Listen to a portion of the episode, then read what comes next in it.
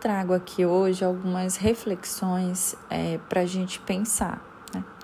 em especial quando a gente começa a, a vida acadêmica, a graduação, nós temos ideias ampliadíssimas e desejamos fazer pesquisas enormes. E aos poucos nós vamos entendendo que é necessário traçar planos, definir metas e, sobretudo, entender a viabilidade de cada pesquisa que a gente pode propor. E então, o primeiro passo seria se perguntar qual a intencionalidade que existe nessa pesquisa. Então, para agora e pensa. Você tem a intenção de pesquisar sobre o quê? E aí, se a gente for, entre aspas, normalizar o que eu estou querendo dizer, você pensa, eu tenho a intenção no domingo de ver meu namorado, namorada. Eu tenho a intenção de depois da minha corrida jantar. Eu intenciono tal coisa, tal situação às vezes até pessoas. E aí a gente vai trabalhando. O que é que eu tenho a intenção de pesquisar? O que a mídia está trazendo? Tenho visto muitas reportagens, nem sempre verídicas. Eu tenho a intenção de pesquisar a mídia. Eu tenho a intenção de pesquisar autoras negras nos PPCs dos cursos de graduação. Eu tenho a intenção de pesquisar sobre as universidades federais. Eu tenho a intenção de pesquisar sobre os jogos, sobre os videogames. Eu tenho a intenção de pesquisar sobre cinema. Cinema e mulheres, cinemas e feminismo, cinemas LGBT. Então, quando a gente adentra o mundo é, da pesquisa, o mundo acadêmico, a gente tem muitas ideias. E eu sempre digo que a gente tem muitas intenções, né? Mas de boas intenções, nem sempre a gente consegue pesquisar. Eu reformulei a frase, né, gente? então, e a intenção é muito importante no sentido de você saber o que quer. Esse é o primeiro passo. E aí eu recomendo, por vezes, que cuide, que tenha uma atenção cuidadosa no que vai se escolher, né? Então a intenção é basicamente saber o que se quer, tá? E aí, partindo para o porquê. Por que eu quero pesquisar cinema e público LGBT? Por que eu quero pesquisar sobre a mídia? Por que eu quero isso? Eu tenho essa intenção. E por que eu tenho essa intenção? Então, você, quando se pergunta por quê, vai parar agora para analisar qual é o motivo que te leva a querer, a desejar, a ter essa intenção. É um sucesso no mundo profissional, no mundo acadêmico? É uma competição em determinada área? É um querer? Você quer porque quer? Você quer porque você já tem um sonho com isso? Porque antes de de entrar na universidade você já queria? Você quer porque te traz uma lembrança? Por que você quer pesquisar isso? Tá? E aí, quando você se perguntar por que você quer pesquisar determinado tema, pensa sempre na importância, tá? Não que alguns temas sejam mais ou menos importantes que o outro, mas na importância que isso tem para você, para sua instituição, para aquele momento, para a sociedade. Tá? Bom, e aí passando para o terceiro passo, que utilização essa pesquisa pode trazer à sociedade, que casa justamente com o que eu estou trazendo. Quando eu penso porque quero, eu entendo porque quero, mas trago junto com isso a importância que isso pode trazer para a sociedade. Então, uma pesquisa, por exemplo, que vá trabalhar com questões relacionadas às informações que a mídia nos passa, se verdadeiras ou se falsas, pode ser utilizada para desvendar verdades, novas verdades, né? É, e isso é importante para a sociedade. Por quê? Porque eu estou alertando, eu estou dando um retorno social à comunidade. Então, nesse sentido, essa pesquisa ela, ela tem o papel, a ciência, ela não existe por existir. Não fazemos ciência por fazer ciência, mas fazemos ciência com propósitos. Então, por exemplo, quando. Vou trazer um exemplo atual da pandemia. Muitas empresas, muitos laboratórios, muitas universidades têm a intenção de conseguir encontrar uma vacina é, para alcançar a cura da Covid. Por que se quer pesquisar isso? Porque nós estamos vivendo uma pandemia. E temos milhões de pessoas afetadas, milhares de óbitos. É necessário uma vacina. Que utilização essa pesquisa pode trazer para a sociedade?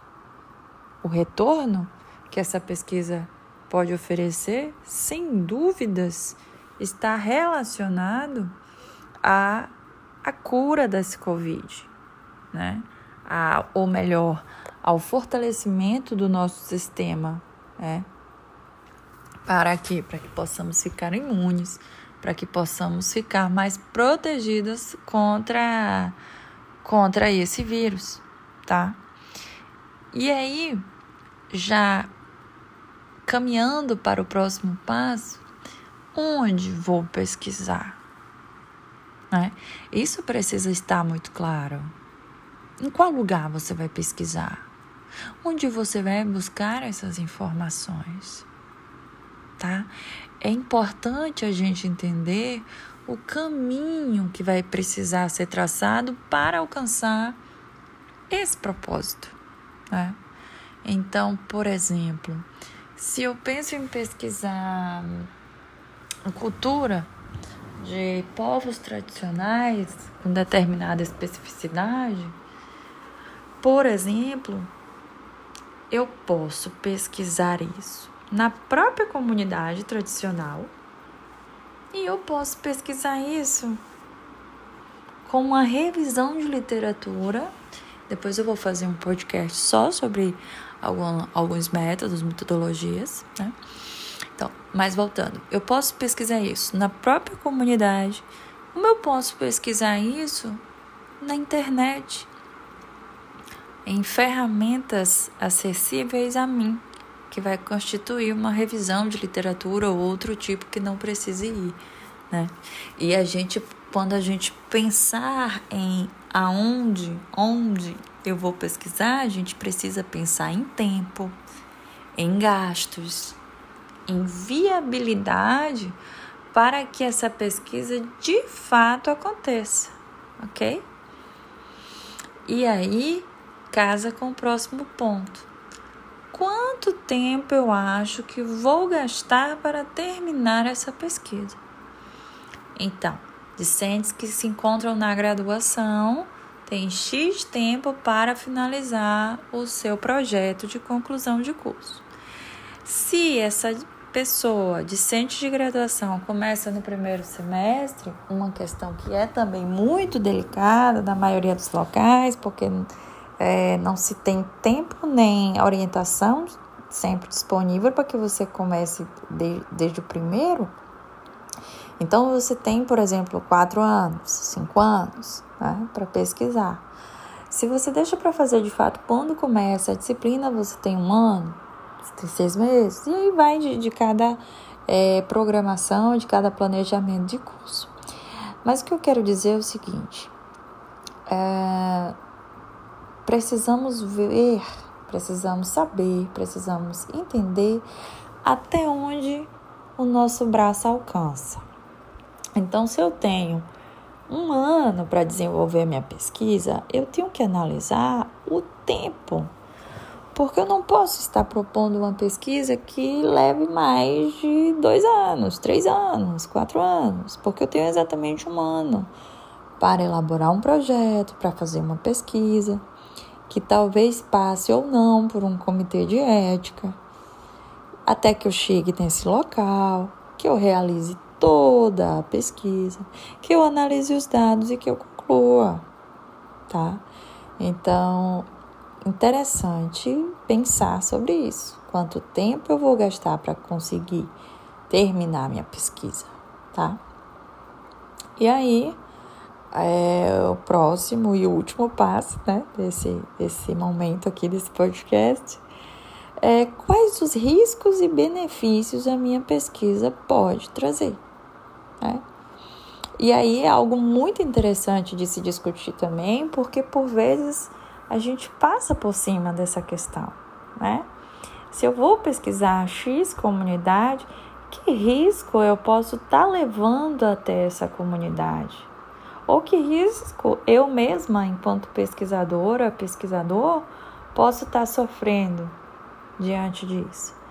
que benefícios essa comunidade vai ter com essa pesquisa, com a minha ida lá? Que benefícios eu tenho enquanto pesquisadora, tá?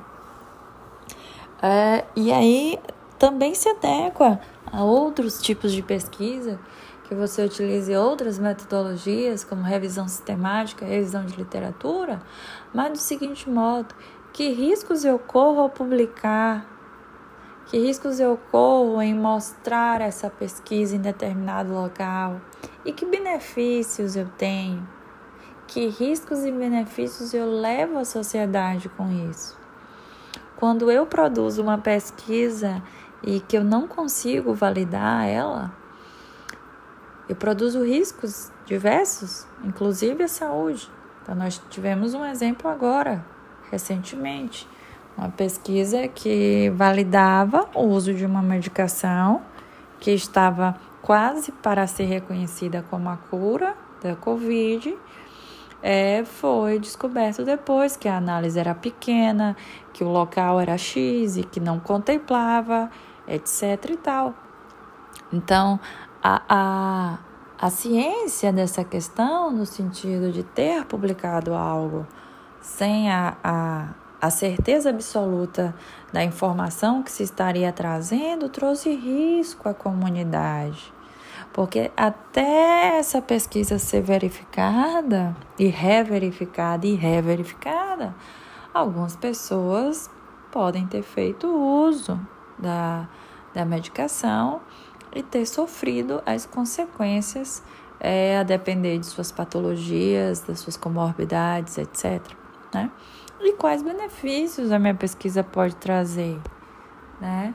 Então, quanto mais veracidade, quanto mais fidelidade, quanto mais fidedignidade eu tenho com as, com as minhas informações, melhor qualidade de pesquisa eu tenho. Né? Bom, então esses são os, os passinhos iniciais para a gente pensar numa construção, tá? De uma pesquisa, de um projeto de pesquisa. Qualquer dúvida, mandem suas, suas, suas dúvidas, suas sugestões, tá? Estou aqui à disposição. Um grande abraço e reflitam bastante. Beijão.